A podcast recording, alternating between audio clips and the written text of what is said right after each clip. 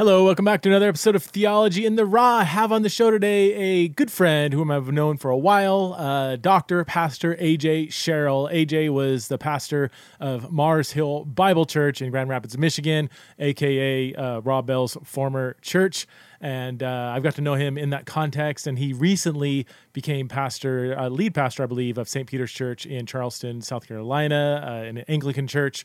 Um, there in the South. He's also the author of several books. Uh, a lot of them have to do with the Enneagram. So, uh, the Enneagram for Spiritual Formation, um, Enneagram and the Way of Jesus, and then several other books uh, Urban Disciple, Following Jesus Through the Gospel, Gospel of Matthew, Quiet, Hearing God Amidst the Noise, and several others. He's just such a an interesting voice, a gracious pastor, and has had a lot of really unique experiences. We talk a lot about just ecclesiology, church, and what it was like pastoring Mars Hill Church and what it's like in his new position. And just, uh, it was just a really, uh, I just, I really enjoy anytime I get a chance to hang out with AJ, and I think you will as well. If you'd like to support this show, you can go to patreon.com forward slash theology. All the info is in the show notes. Would really appreciate your support.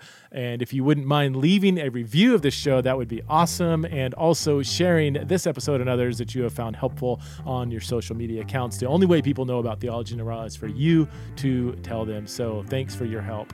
And uh, let's get to know the one and only Dr. AJ Sherrill.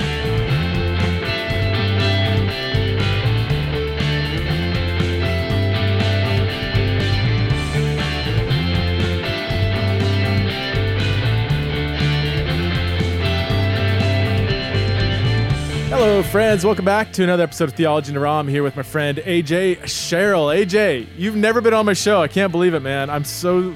I just every now and then there's a name that I'm like, what the heck? How come we have not podcasted together? So thanks for finally coming on. Oh, I guess I finally invited you to come on, and thanks for saying yes. yeah, I didn't want to push my way into your show. I. it's funny we've talked enough over the years that it's it's great to be with you in this way, but I always just love yeah. chatting anyway because I so respect um, your life and your what you've been um, really trying to do for the last few years. So it's an honor yeah. to to be together in this way. I appreciate it, man. The feeling's definitely mutual. Um, let's. Why don't we just give a short introduction to who you are for people that don't know your name? Um, and I, I, would love to talk about. I would love to dive into what what, what it was like pastoring Mars Hill Church. I mean, one of the most well known and, and maybe among the more controversial churches in, in America. And you filled some pretty big shoes. Would love to hear how that went. Um, and I will, I will give a little a little discrepancy here. Um, we would be Mars Hill Bible Church. So the Mars Hill Church that some of your listeners may be thinking, I, I did not replace Mark Driscoll in Mars Hill Church Seattle. I was at Mars Hill Bible Church in Grand Rapids, Michigan, founded by Rob Bell. Right. Um, and so just to make sure there's clarity. That is. Uh, but yeah, yeah I'm happy yeah. to chat about that season. Cool. Yeah. So where, yeah, where were you yeah. uh, born, raised? What, how'd you get in the ministry? And then we'll jump into your pastoral experience. Yeah, I'm all over the place. Um, I was born in Michigan, but raised in Nashville and Orlando. Planted a church in L.A. Lived in Atlanta.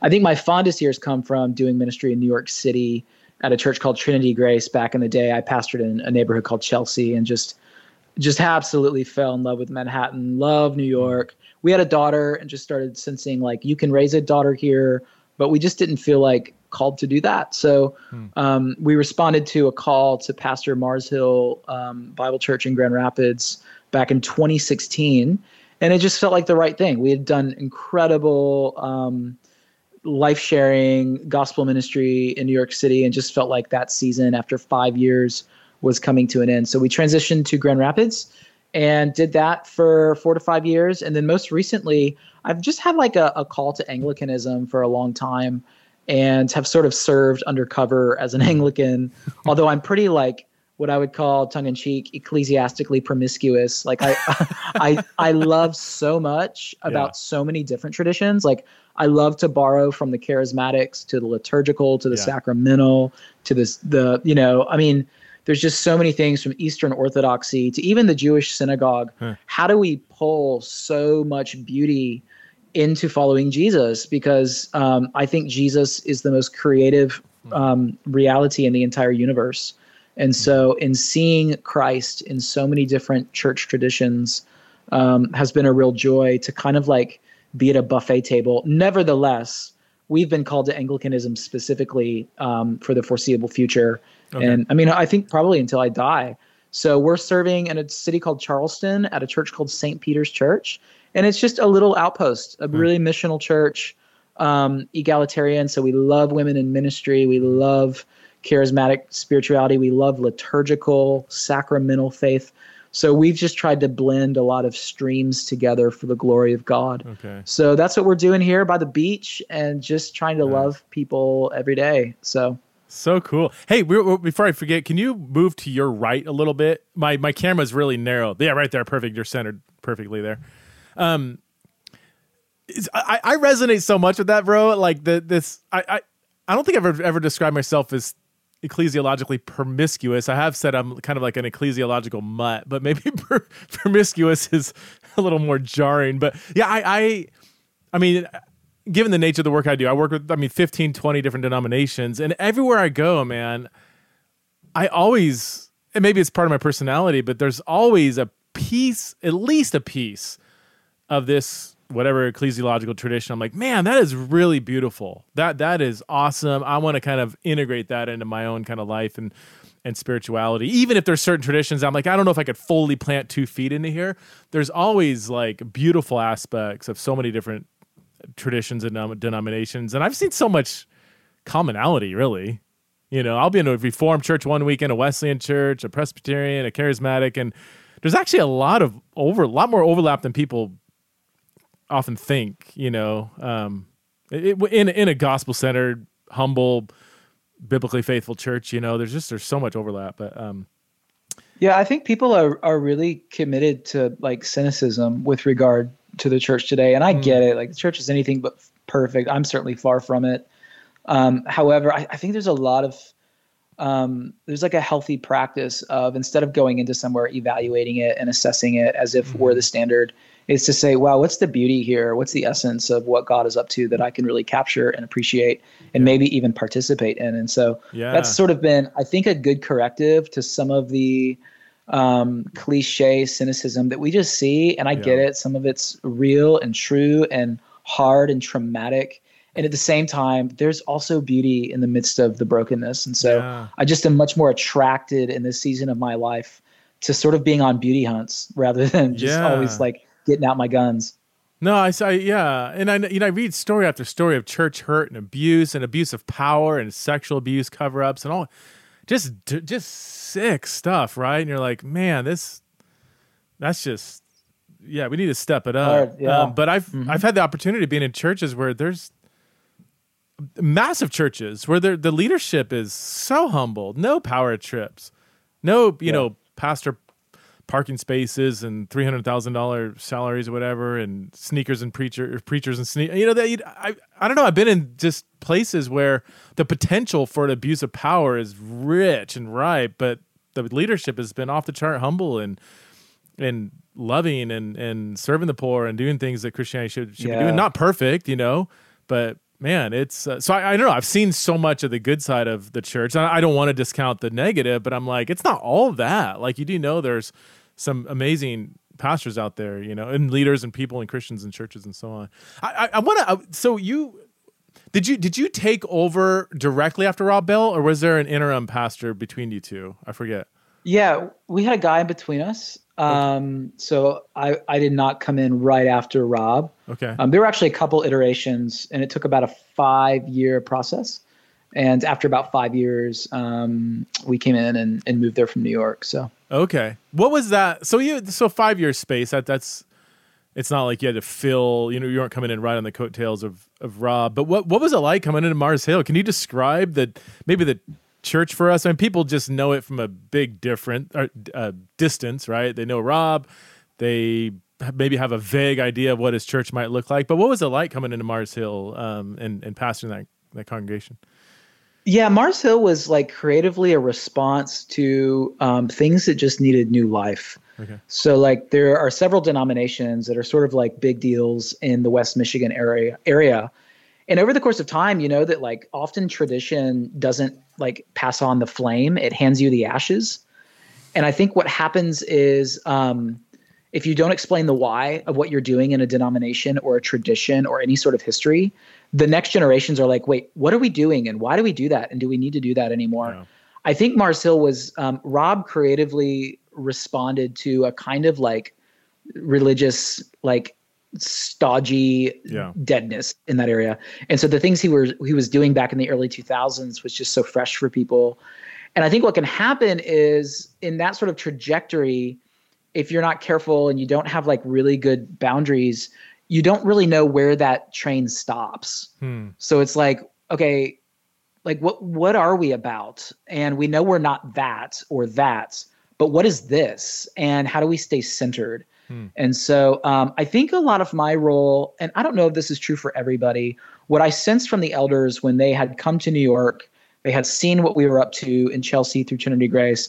The elders were just like, we feel like there is a movement back toward like authentic historicity mm-hmm. to the sacraments, um, to the spirit, and all with like a Jesus centered reality. Mm-hmm. So it was sort of like the, the, like there's this church in Ephesus that if you've read Revelation that happens where you know the spirit of Christ is writing through John, and it's basically saying like, "Hey, you, you've done like really great things, and you love the poor, and blah blah blah, but you've sort of lost your first love, and, and so you should you should go back and find your first love." And I I felt like um, through the process of time, and I'm not going to blame anyone for this. I'll just blame time.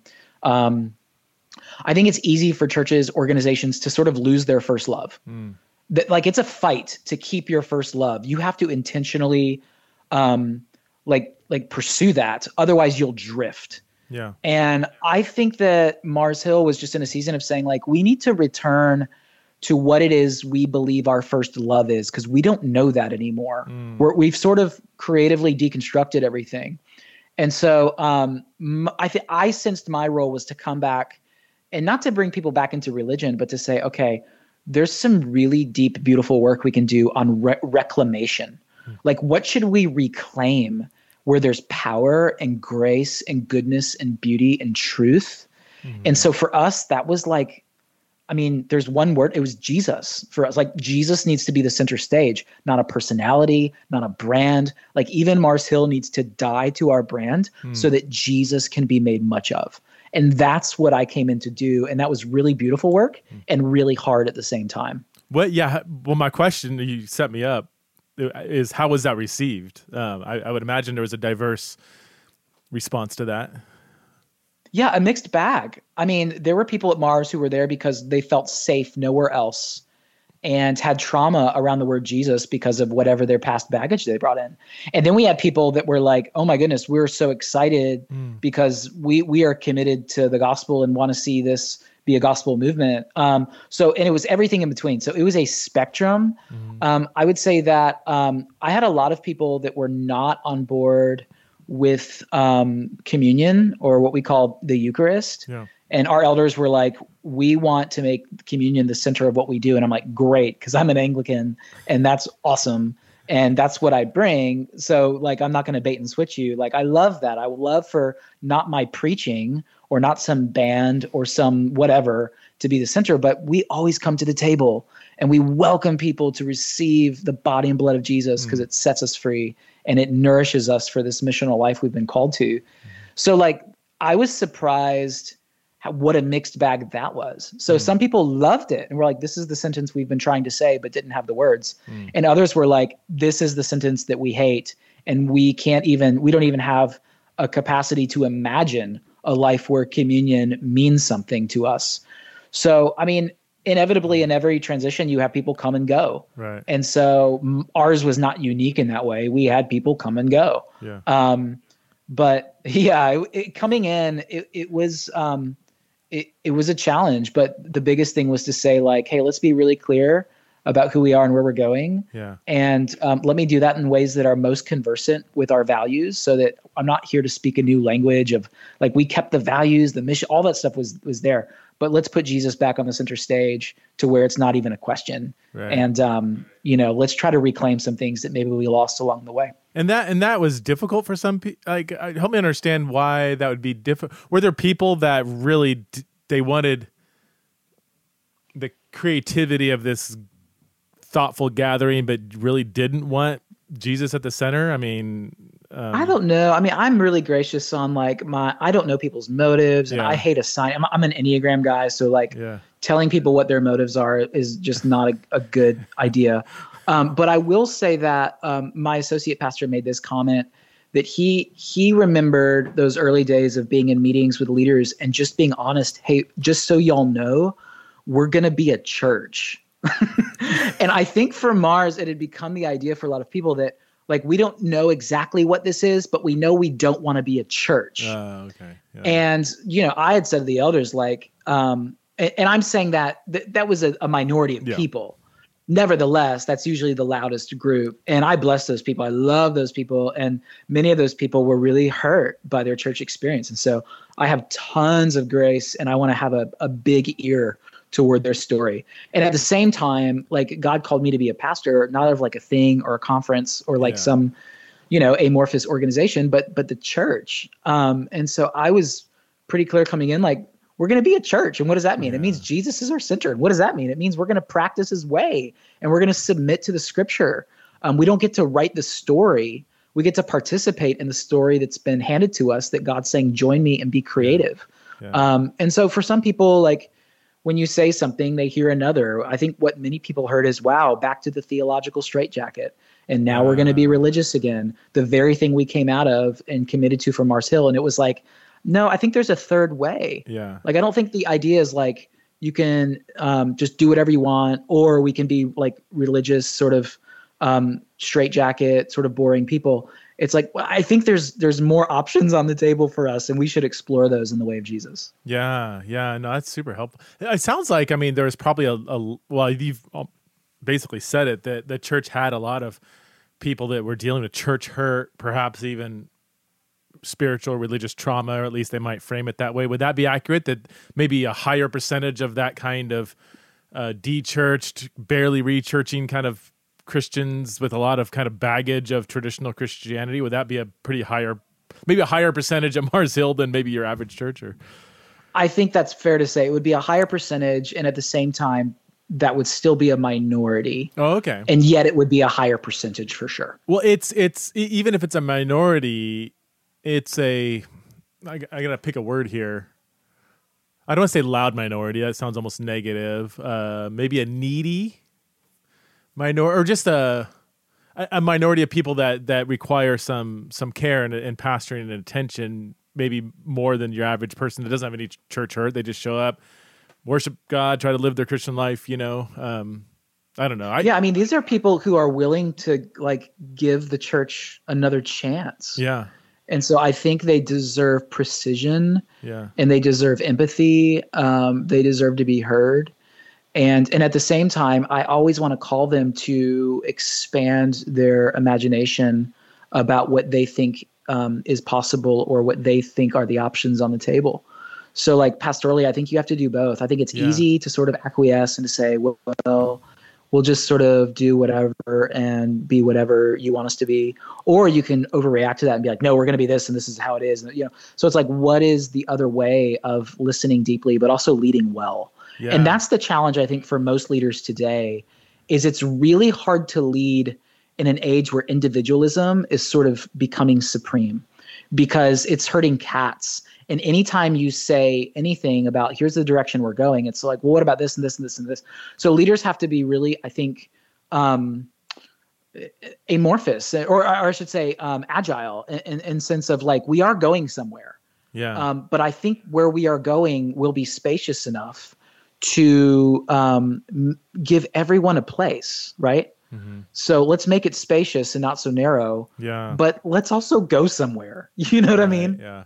Yeah. That's honestly my I think that's my favorite crowd is the kind of Yeah. the D church. I, I get a lot of um I mean a lot of listeners listening right now, you know, where I, I get a, a, a decent number of emails or messages that were kind of like, I was kind of on my way out, but you know, I heard your podcast. It's like, oh, I can, I can tolerate this at least. or, or I get a lot of, you know, progressive people that might say like, you're, you're the most conservative podcast I'm willing to listen to, you know, or, or some pers- conservatives that say you're the most liberal podcast I'm, I'm willing to listen to. But I, I just, I love that kind of deconstructed, searching, honest person. Um, they they kind of see through some of the the BS of with Western Christianity. They're not enamored with churchiness, but they still read the Gospels and they're like, I just can't, I can't get away from Jesus. Like I look at Jesus, and this story makes the best sense of the options, and Jesus seems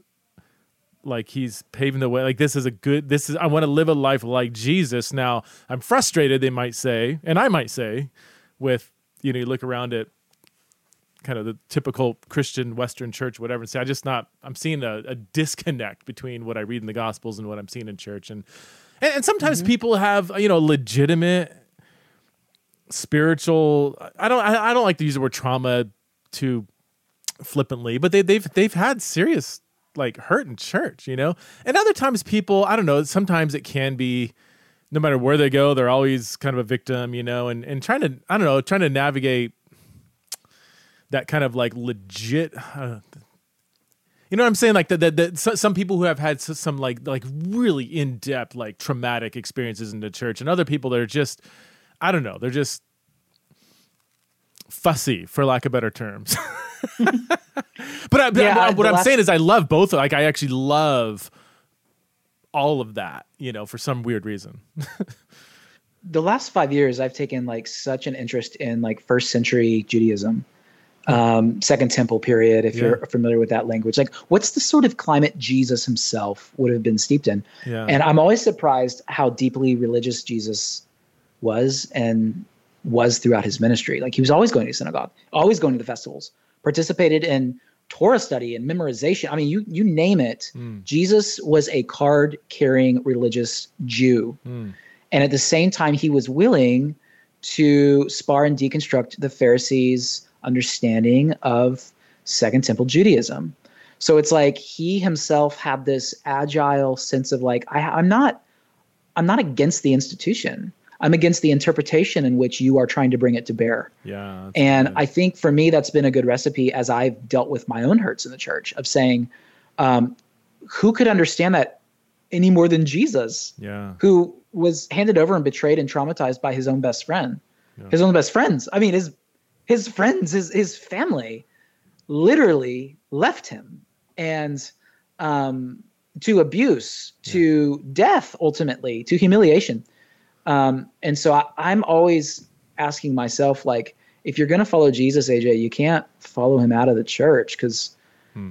he loves the church. He died for the church. He died for the world, and the church is that community by which the world um, is uh, hears and sees. It should see as a signpost of remnants of the kingdom of God coming to bear on the earth.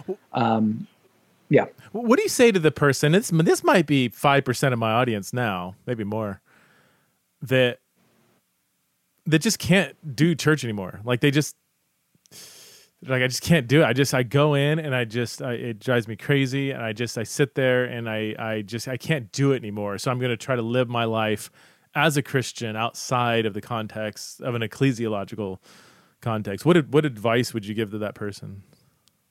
Yeah, I mean, when you say even that phrase, I go in there. I think that's what you said.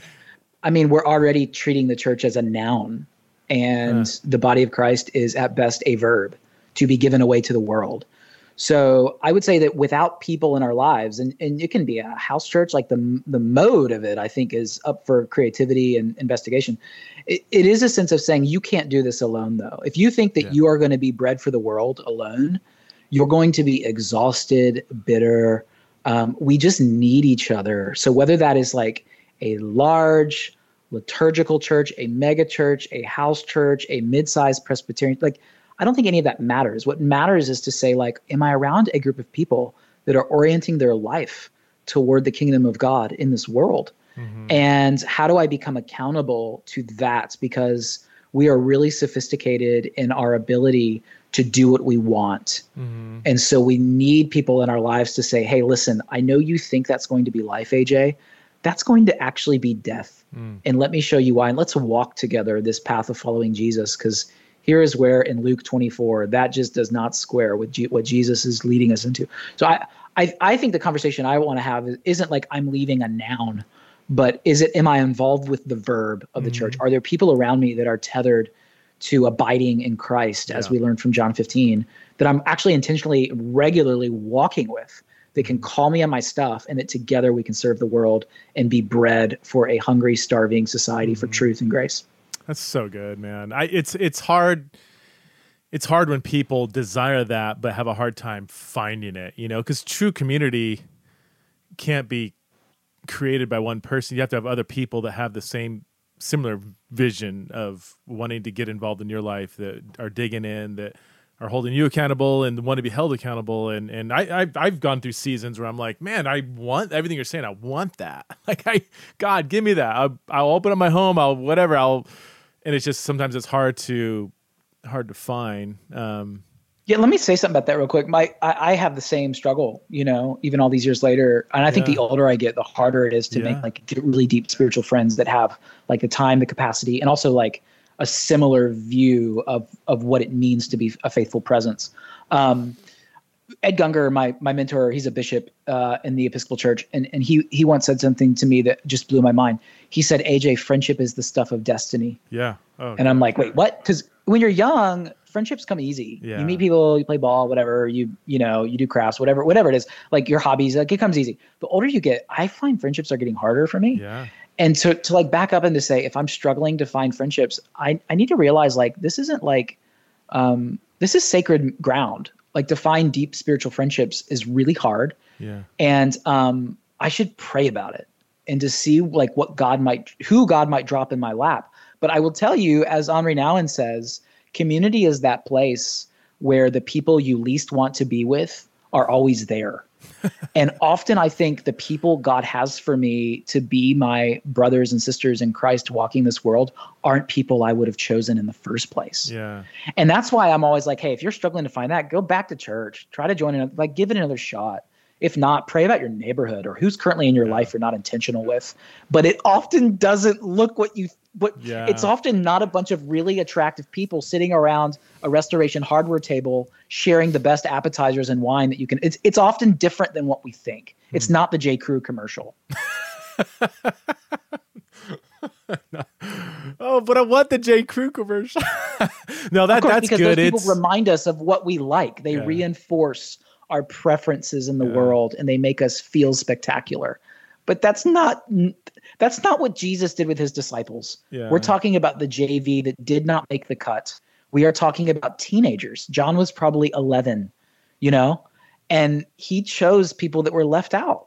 Uh, and he put himself around a table of couldn't be more politically diverse if he tried. Let's go there. I, I was going to ask this uh, in a second, but since you tossed me that one, so Mars Hill was very diverse theologically and politically. Is that correct? Like one of the more theologically, politically diverse churches that I've and I, have I've only known it through you, and I've hung out with some of your elders and stuff. But um, you would, you guys are telling me, even your elder board, you know, some were much more progressive, some very conservative, and then they say, yeah, we represent the con- congregation. We've got Trump voters, we have Trump haters, we have everything in between. We have um, very progressive people, very conservative people. Um, first, is that an accurate description? And secondly, what was that like, pastoring that? Yeah, of- I mean, we had someone on Trump's cabinet that was a part of our church and would come back regularly for worship. Well, I know who that all is, the way yeah. to yeah. all the way to you know the, the president of you know the school board or whatever. You're the super, you know. Um, so that was always like to see the those two people in the same room, a couple rows apart, with hands lifted up, worshiping Jesus, was like that's the church. Yeah. But how did you, you know, and, and how, did you pass like, uh, yeah, because in I know other churches where they have this on a much lower scale, and they're like, I don't know, I don't know how to do this. This is a disaster. Like I can't help them to see each other as fellow believers, fellow Christians, and fellow humans sometimes.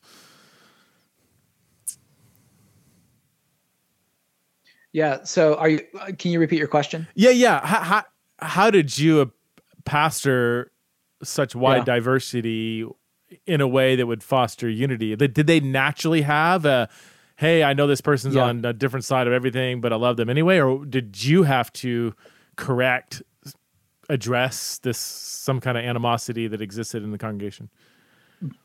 Well, I don't I don't know if if I did anything. I would say that, um, but you know, I, I, my my um, default is to is to give them um, an overabundance of credit. So I would imagine that uh, that's that sort of um, soil was already fertile. I, I will say that I was very intentional of making sure we knew the center because once you define the center, you can sort of desacralize a lot of other things. And what I mean by that mm. is we said, okay, if the center is the Apostles' Creed for us, which our elders affirm that, and we we taught that. What that means is we can make space for all sorts of differences and call each other brothers and sisters in Christ. So we we decided to take that line of reasoning rather than just like preaching the headlines of CNN or Fox News. We said, okay, what if we define the center as historically what the church has defined the center in the Roman Empire? Um, so let's do that with the Apostles' Creed and let's make space for difference because that's part of our formation. Like you actually need people that think differently about politics in order to to help you see a broader viewpoint of what people are experiencing on a day-to-day basis and that's only good for you to hear that and it does it doesn't mean you have to even agree but it means that we need to be in the same room where we can humanize one another. So like i use two p's to do that. So like for example um, your positions on every we all have positions on almost anything. So take any issue. Like yeah great have a position on it. But what's even more important if not more important is having the right posture not the right position. Mm. So, like how you hold your positions, how, the how you hold your positions is as important as the positions you hold. Mm. How you hold your positions is as important as the positions you hold. So, imagine like holding a bird in front of you. Like to keep that bird from flying away, you have to hold it with some conviction. But if you squeeze it, you'll kill the life out of it. Hmm. And so I tell people like have positions and hold them. Have conviction. That's cool.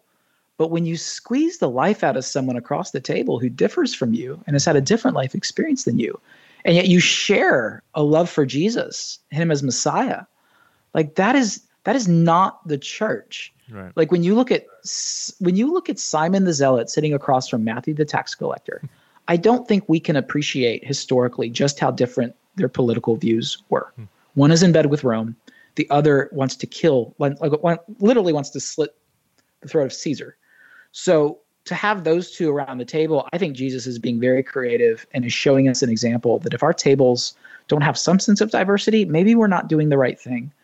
Um, so we just preach that a lot of what a gift we are to each other when people get to reveal part of their story that's nothing like what you know or have come from. Mm. So seeing that as part of your spiritual formation, that part of you being formed is learning to expand your understanding and your grace toward others. Oh, and by the way, if you want to change someone's viewpoint, if you hold that kind of desire that I want to change the way they think about something, the best way to do that isn't to shout them down and to hold your position. It's to have a kind of posture that helps them to see maybe someone can have a different viewpoint than me mm. and not be a jerk. Maybe they hmm. can love me well, and I'm open to your thoughts now too. It's a really great way to help people see your point. That's great. Well, how, how did that? How did COVID affect all this? Because most pastors I talk to say whatever political or even theological tensions existed in my church were magnified times a thousand during 2020 to the point to where they're like this is the most challenging discipleship season I've ever be, I've ever been in. And it wasn't primarily because we weren't gathering or there's this pandemic. It was the the hyper polarization of everything and it's still like this today right has just made it almost impossible to, to pastor people through that. Did, did you experience a magnification of the polarization through um, COVID, and how did you handle that? On both sides. Yeah. You know, one of the things I tell people is that never before have the far left and far right yeah. been more different on their positions, but been more alike in their posture. so, like, I love offending conservatives when I'm like, hey, you know who you remind me of? You remind me of like that that far left progressive camp and I'll tell progressives like, "You remind me so much of staunch Republicans," and they'll be like, "What?" Yeah. And it's like, yeah, I mean, even the way you cringed when I said that, that's exactly how they are toward you. and and that that matters. Like we should we should care about that within the church. So I think like like what we desired to do and what I've desired to do here in Charleston is to give people like options and freedom to choose um, a few different pathways, mm-hmm. but to make sure that in your freedom of choice, like I'm studying First Peter right now and teaching that at St. Peter's, and um, Peter says like, hey, live in freedom, but don't use your freedom to exploit it, mm. um, like to the neglect of others. That like, how do we how do we lay down rights in such a way that makes space for someone else's freedom? Because that's what true freedom is. That's good. Um, is to say I am free to actually choose your good, and sometimes that's going to impinge on what I prefer to do. Mm-hmm. But that is the way of Jesus, and that's what's so hard. Is like we're called to a cruciform life to follow Him, and we just prefer to cling to our rights and do what we want. Yeah, yeah. um, and so when, when you can soak in that sort of formation um, it gives people options to say, yeah, I can either choose to serve others or I can choose to serve myself. Either way, you know, I'm not going to be shamed. We can be loved. But I think people need options of yeah. like, hey, there's a few paths we can take here. Let's choose wisely, but let's follow the spirit and let's not be heavy handed on policy. But let's give you a few options of pathways. So, like, we did that with masks. Like, we just gave a few options. But at the end of the day, it was like, what does it mean to follow Jesus with what you decide?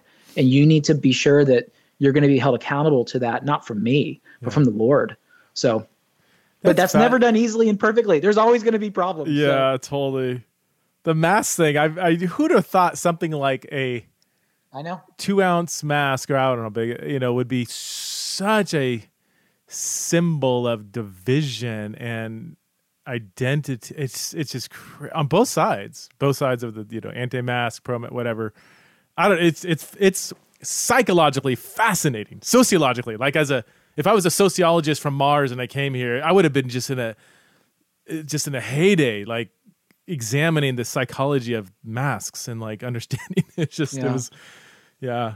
Um, I'm in Idaho, so COVID ended about a year ago. Um, so it's been fun looking at the rest of the world and and uh, what's been going on. But um, I travel a lot, so it's it's it's it's even that alone, like the state, the state, and however blue or however red the state is, and what news channel they're listening to. It's just it's fascinating. The whole thing's fascinating.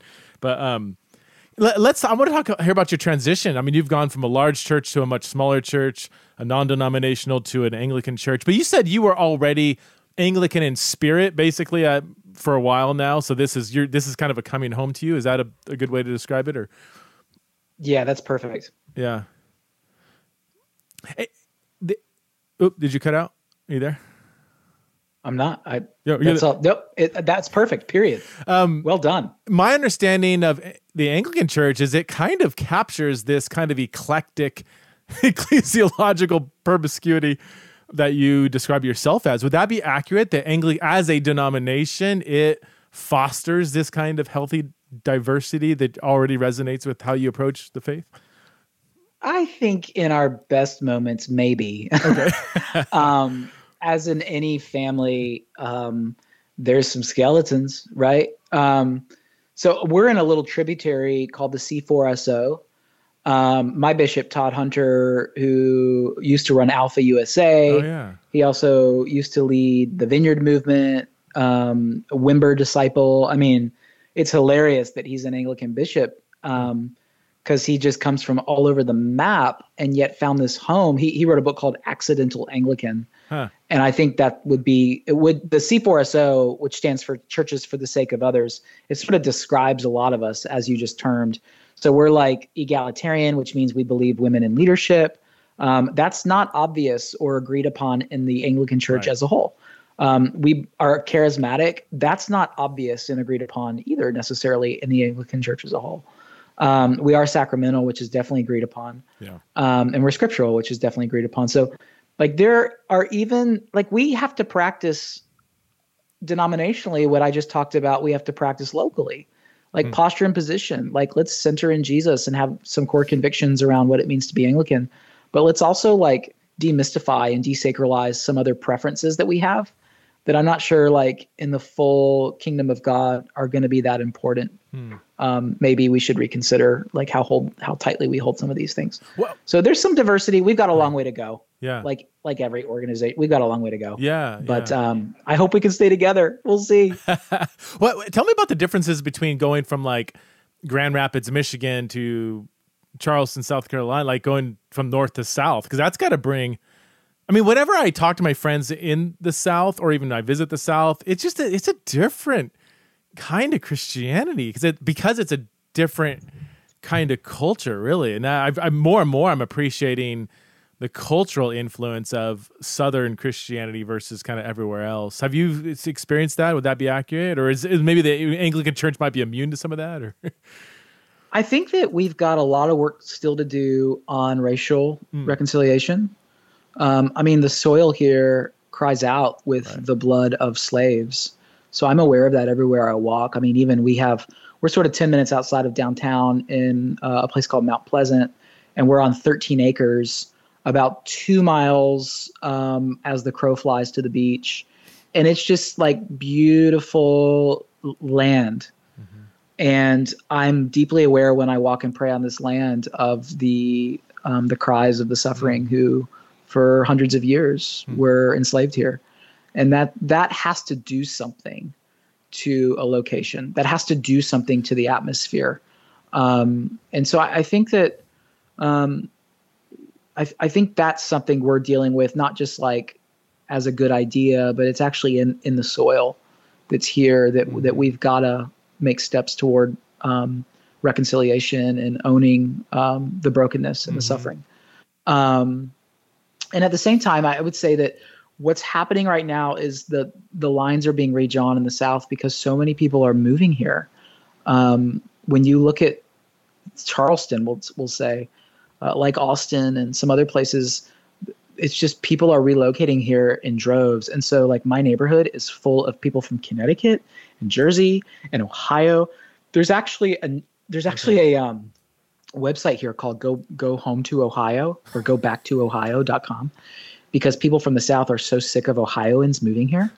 And um, I'm a Michigan Wolverine, so I don't have a lot of love for the Buckeyes. So don't get me wrong here, but I will say that what we can live on that level of of state, and and we can live there and, and have an adversarial opinion about people that come from a different region, or we can say um, Jesus has actually called us to make disciples of all nations. yeah, Like, what if we saw the newcomer to our block as like Jesus bringing people to us that that we can love and we can serve and we can say like, how do we make space for you in your culture?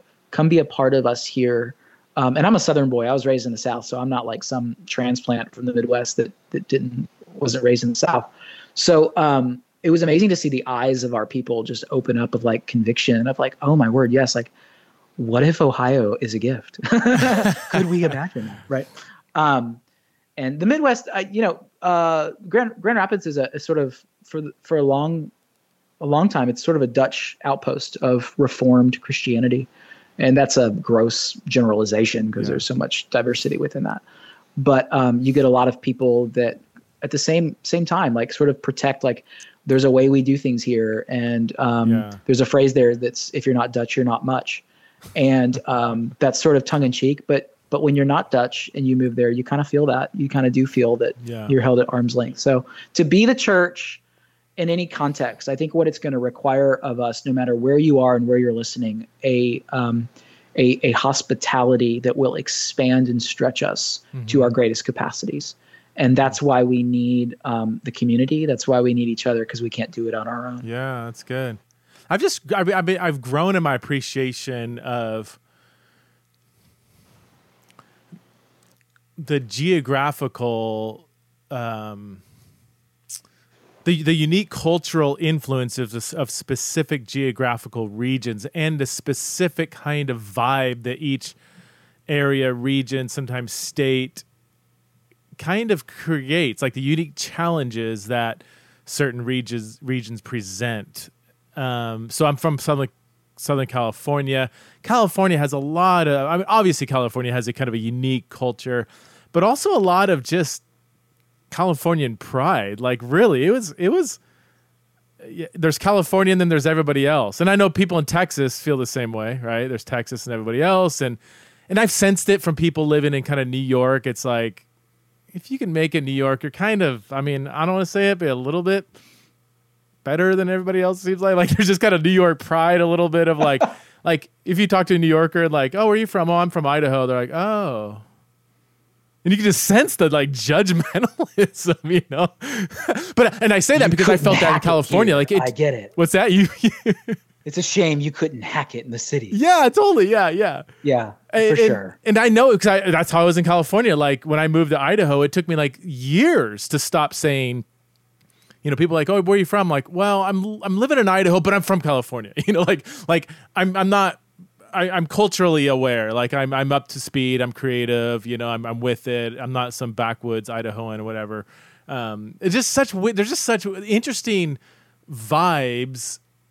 Um, the Pacific Northwest has the same thing. You know, this kind of like I don't know. There's this pride, which can be good in the sense of like being kind of in a good way, like proud of your region, the the geography, the culture, the food, the climate, the people, and everything. And but it can easily and subtly turn into just this almost like mini ethnocentrism that you see from just Americans or in other countries. I don't know. It's it's it's something that I've been thinking about on, a, on an ecclesiological level and how church planners who move into a region, man, you got to really get to know your cultural yeah. challenges. You know. Yeah. Um, well, I think there's a difference between like cultural pride and cultural elitism. Yeah. Or cultural superiority, and it's the same with like. Um, there's a very big difference between patriotism and nationalism. Totally, yeah. And learning to discern those two takes work and hard questions. And, um, you know, it's ultimately about like loyalty. Is my loyalty to my tribe or is my loyalty to the least of these? Is my loyalty to something greater than just my comfort, like my preferences? And that's the things that stretch you is I can have pride in Charleston – but if that takes away from making space for people coming yeah. in receiving like radical hospitality, then I'm buying into the values of the empire and not the kingdom. Yeah. Can you expand on that a little bit on a broader level? Because I know you and I resonate a lot with this. Just this, man, just how much of our American culture has seeped into our Christian posture as a church. Have you faced that as a challenging aspect of discipling people? Separating their yeah, allegiances I mean, or? yeah loyalty systems is what it comes down to. And i can tell it even last night around my own table in my house. Um, i had some family in town and you can tell it in people's facial expressions that when you have a conversation about the kingdom of god and when you have a conversation about um, a political election and i'm not saying it's not a venn diagram and there's not some overlap there um, but I, I am saying that when you can see it in the micro um, sort of movements of someone's facial features hmm. that they're obviously more bought into the hope of hmm. who's elected versus the hope of who runs the universe um, i can tell the difference and it's easy to be like oh wow okay i think your your allegiance is probably to a flag versus the lamb mm-hmm. um, and i'm not saying that i'm sitting in judgment over you I, I think that we need to be careful that our allegiances um, are just in the right spot. Like my daughter goes to a little tiny little Christian school that's really sweet. We put her in the smallest school we could. We moved here because we didn't know if public schools would even be going to school because of the sheer volume of people in a pandemic. And so we put her in this tiny school. And at the end of their year, they were doing their pledge of allegiance. And so we were at her little graduation, and she she's eight years old, so she was graduating second grade, and she pledged allegiance to the to the American flag and then she pledged allegiance to the Bible, and then she pledged allegiance to the Christian flag. And I just said to my wife when leaving, I said, "What do you do when those things aren't in congruence?" Yeah, like that's confusing for a little girl to know. Like, wait, if is my allegiance? What, how do I split my allegiance here if there's differences? Yeah, and um, and I said, well, I will tell you, like she pledged allegiance first to the to the American flag and that spoke volumes to me that the first thing that we're going to pledge in a Christian school is to the stars and stripes. And I'm a patriot, don't get me wrong, but I am not a nationalist by any means. Yeah. And and to say I I don't we need to have a conversation with her about where we pledge our allegiance first and foremost. Yeah. Um, and that's going to be really good for us to talk about and hash through and clarify around the table. Um, so it's hard. And that's that's yeah, that's tough. It's interesting that it was three different pledges. Like, it's almost like a a Trinitarian. Yes, you know. Um, so I, I yeah, my my kids had a hard time with that. So I I don't I I personally don't pledge the allegiance, and I don't I don't I'm not judgy about it. I don't judge other people that do. Um, and even with my kids, they know I don't. And I made it really clear. I said, "Hey, look, you have no judgment on my part if you do. Okay, do, do not do it because your dad does it. Here's the reasons why I don't. Here's the reasons why maybe some other good Christians do.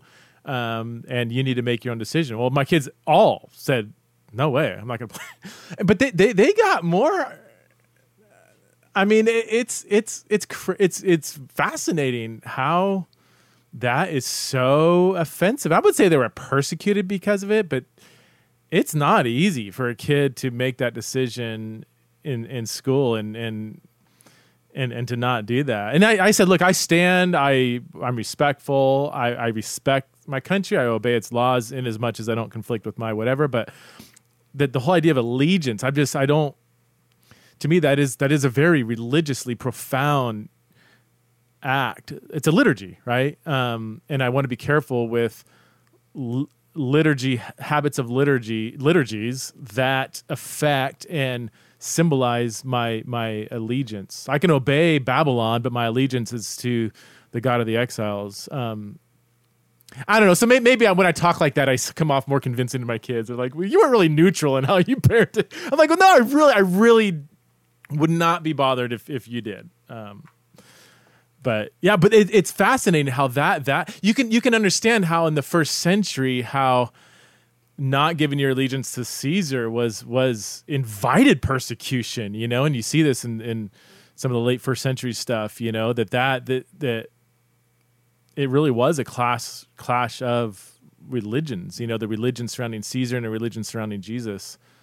Um, man yeah. Yeah i mean it, it's it's an emperor worship is dominant in this time. Yeah. And i think i think it's some deep work needs to happen in our society of what is what is what does america worship look like yeah because we're obviously not doing incense and bowing to right. america but can we discern new ways of where our worship and our hope has everything to do with the direction of the state yeah versus the inbreaking of God's kingdom. Um, I think those are that's good work that Christians should do, mm-hmm. um, and and that n- need not necessarily lead you to despise America. It right, may actually right. lead you more deeply into having a love for this place than a love for its right. people. So to tease out those nuances that we don't need to hyper react one direction or another, thinking that it's yeah. a zero sum game, but there is some parsing that needs to happen and clarification that we need to have of like where does our allegiance ultimately lie with whom yeah with whom do we um do we truly worship like when peter says to honor the emperor yeah. my take is that peter's in mamertine prison under nero yeah. and he's writing to christians in modern turkey and he's saying to wait honor nero the guy whose foot boot is in your neck yeah. to honor him and what people don't know about the context is that was a step back because the real commitment was to worship Nero, to worship the emperor. They were deified. So when Peter says honor the emperor, he's not saying that we need to stamp the emperor's behavior as okay. Um, what he's saying is that um, the time is short, um, live faithfully, and give honor where it's due. But ultimately, our allegiance is not to Babylon; it's to the kingdom of God. It's almost like the it would almost be within the f- framework of love your enemies, like honor Caesar not because he's some, worthy. some great public figure like you said that gets you should give your allegiance to but it's like because he's your enemy but we are enemy loving people give honor That's to right. you know uh, the leader. But it's definitely not trying to sanitize the emperor or even elevate his status but um, yeah. Well aj dude um, thanks so much for being on Theology in the Raw. I, I, wish we lived closer, man. We're on different sides of the country, and I just so whenever we get together, which is very rare, it just I so resonate with just your posture and everything, and and your approach to ministry. And we have a mutual friend. Uh, I, I, won't say his name because he didn't give me permission, but he, he, was at your church in New York, and uh, I remember I brought up your name. I, I think we didn't even know that we both knew you, but he said I've never been pastored like I was on, when AJ was my pastor, and he just almost not quite tears in his eyes, but just just raved about how you weren't not not just that you're a good preacher, good public intellectual, whatever, but that you pastored him well. So um, I just so appreciate that about you, bro. Pretty oh, that's be rare these days. That means cool. Yeah. It's good to see you, man, as always, and thanks for inviting me on. Yeah.